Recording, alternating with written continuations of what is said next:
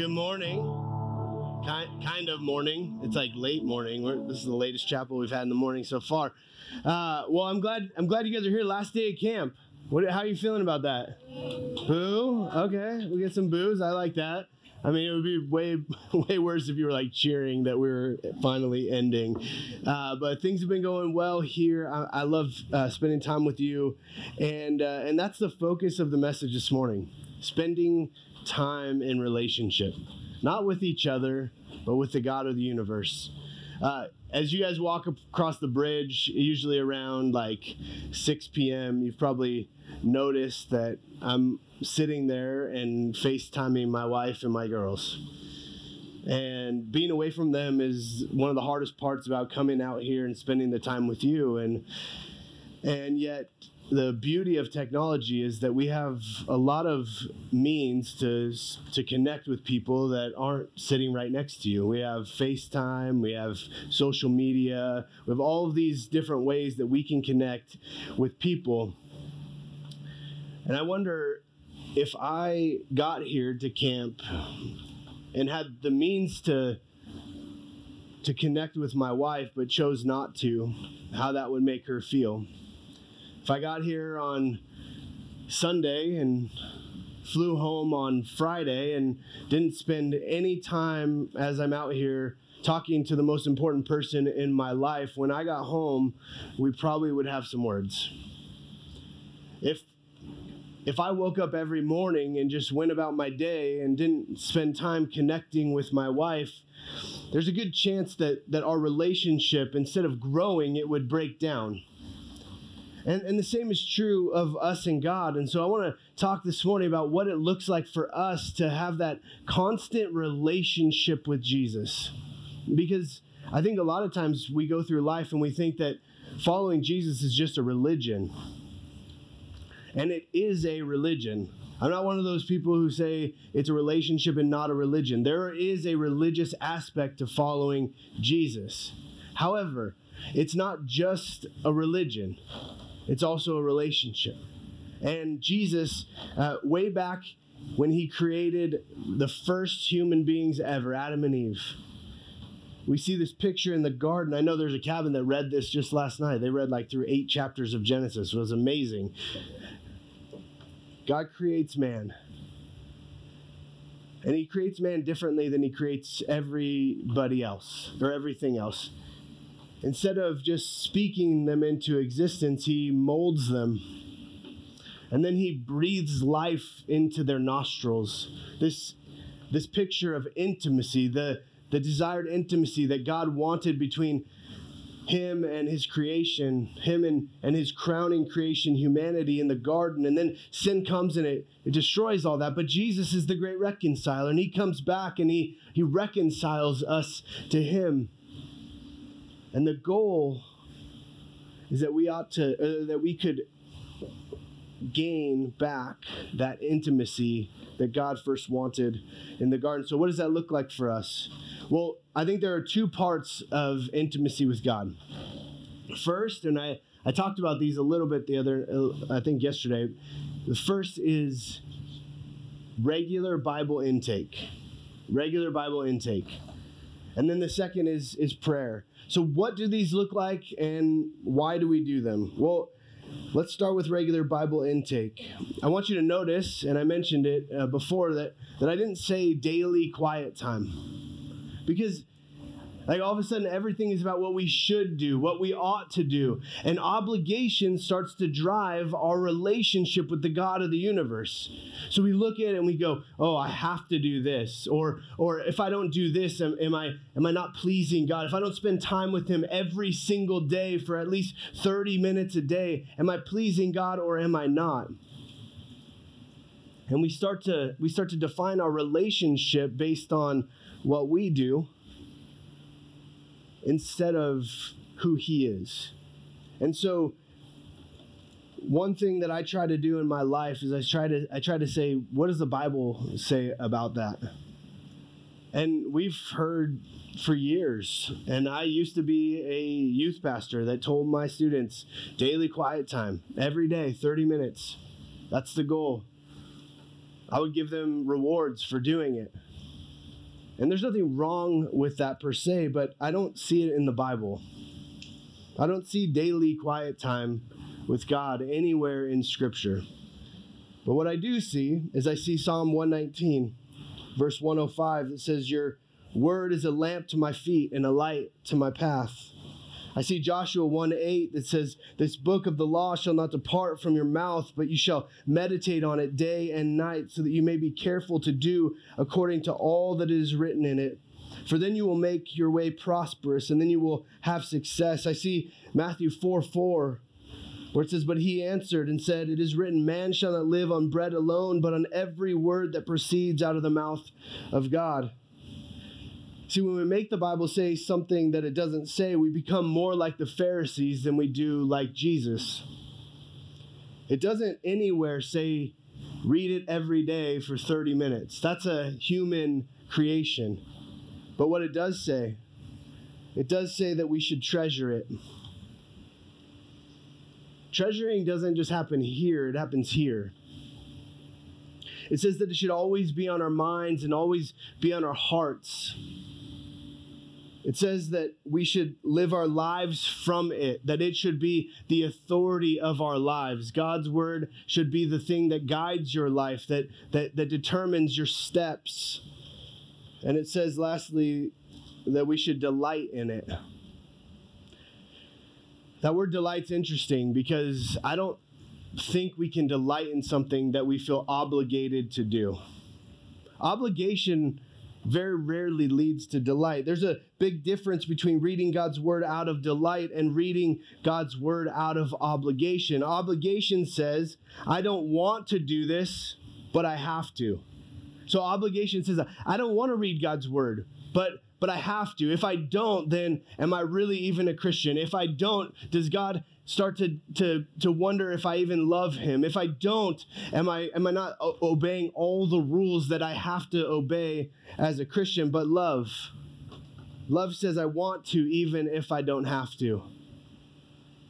Love says I want to even if I don't have to. It's the idea of like, I, I don't I don't have to legalistically open up God's word every day, but but I long to, because I know in his word is where I find him, his character, his promises, his desires for my life. In his word is where I get I get to see who he is and what he wants for me. So what does regular Bible intake look like? Well, the first and obvious one is reading your Bible, right? And I think this is the most important one. I don't think it should be, it's something that should be removed uh, because it's a little more difficult or because you don't like to read. We have, uh, one of the youth pastors uh, talked about this morning how we actually have uh, Bibles that will read to us.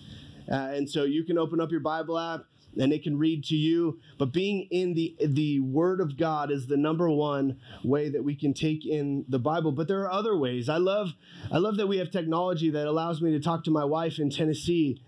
But I also love that we have technology that allows us to get lots of different types of Bible intake throughout our day.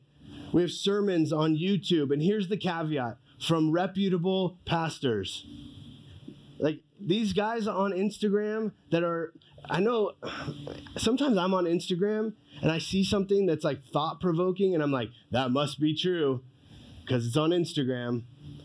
Not everything on Instagram is true, and you have to make sure. Your your pastors are a great a great resource to run people by and say, hey, is this a reputable guy to listen to on YouTube? I mean, all of our sermons get put up on YouTube. There, there's not very many pastors who want, don't put their sermons up on YouTube, and now all of a sudden you've got this database of, of sermons that you can listen to.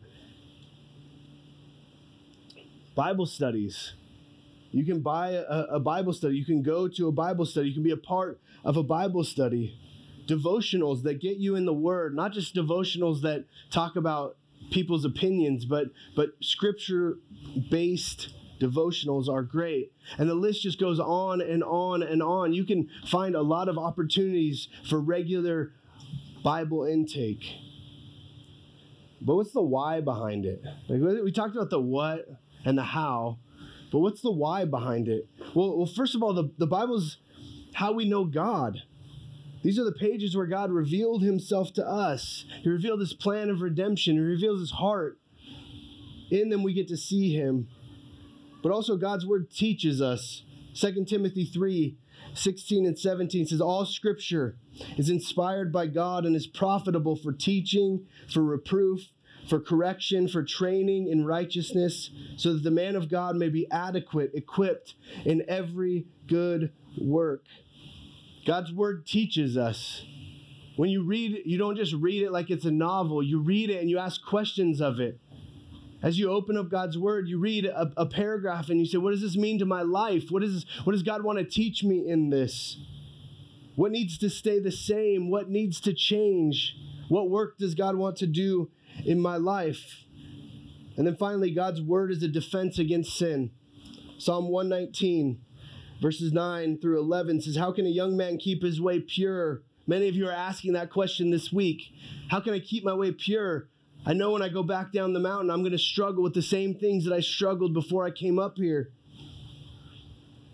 And he answers it by keeping it according to your word.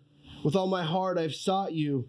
Do not let me wander from your commandments. Your word I have treasured in my heart that I may not sin against you. God's word helps us to not sin. It reminds us of what God wants for our lives, what he offers us.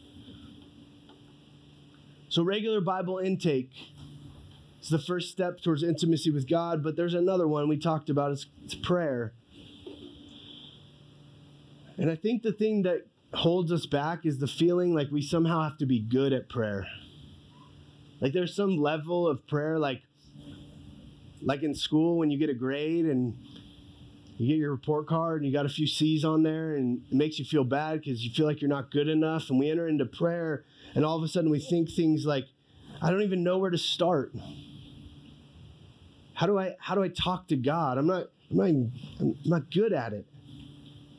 Or or I heard I heard this person pray and they're really eloquent. They, their, their prayers are incredible. I can't, I can't pray as well as them. Or this one, if God really knew who I was, he wouldn't want to talk to me. I want you to listen to this Psalm. It's Psalm one thirty-nine, verses twenty-three and twenty-four. It says, search me, O God, and know my heart. He's not trying to hide anything. He says, search me and see the truth of my heart, where I am. Try me and know my anxious thoughts. Know the ways I'm not trusting you. Know the, the places in my life where I'm struggling, and see if there be any hurtful way in me, and lead me in the, ever, the, the way everlasting. He wants, he wants to be known. And the best the best part about prayer is that it's a it's a place, it's not a place to be perfect, it's a place to be honest. Prayer's a time where we get to connect with the God of the universe. And he already knows you aren't perfect. He just wants you to trust him with your imperfections. So what does a healthy prayer life look like? What does it look like for you to go down the mountain and commit yourself to a healthy prayer life? The first is just doing life with God. First Thessalonians five seventeen, Paul just, he, he, com- he commands us, pray without ceasing. It doesn't mean you walk around with your eyes closed. It doesn't mean you're driving and you close your eyes and get in an accident. It just means you, you're constantly aware that the Holy Spirit is with you. You're constantly relying on him for, for what life throws your way. You have a test. All right, God, help me in this moment to recall the information that I've studied. Something goes wrong. God, help me in this situation. It's this constant reliance on God. But it also looks like honest confession. God wants to know your heart. He knows when you're faking it or when you're just trying to be super religious and say the right words. But God just wants you to be you. He doesn't care what words you use. He cares that you bring the honesty of your heart to him. It also looks like, uh, these are going to be like cuss words to you. Okay, ready? Silence and solitude. How many of you guys brought AirPods uh, to, to camp with you? Yeah? Okay. Some of you are like, I don't want people to know I brought my AirPods. Uh, silence and solitude is something that, that I struggle with. It's something that's really hard for me to to sit down and have nothing going into my into my ears, into my brain. But it's something that's so important. God meets us in our in the silence. He meets us in the solitude. He wants you to sit there undistracted. The beauty of Hartland Christian Camps is that you leave all your distractions down the mountain and you come up here and you experience God. But but Hartland is just a place. The distraction-free life can be a part of your ongoing walk with Christ. Silence and solitude, as you set aside some time during your day just to be with God, just to sit quietly and listen to Him. We think prayer is a lot of talking, but prayer is also a lot of listening. Which brings me to my last part of prayer, which is active listening. Active listening. We... We spend a lot of time talking. We're talking to the God of the universe. And He loves that you're talking to Him. He'll let you talk and talk and talk and talk. But you know what?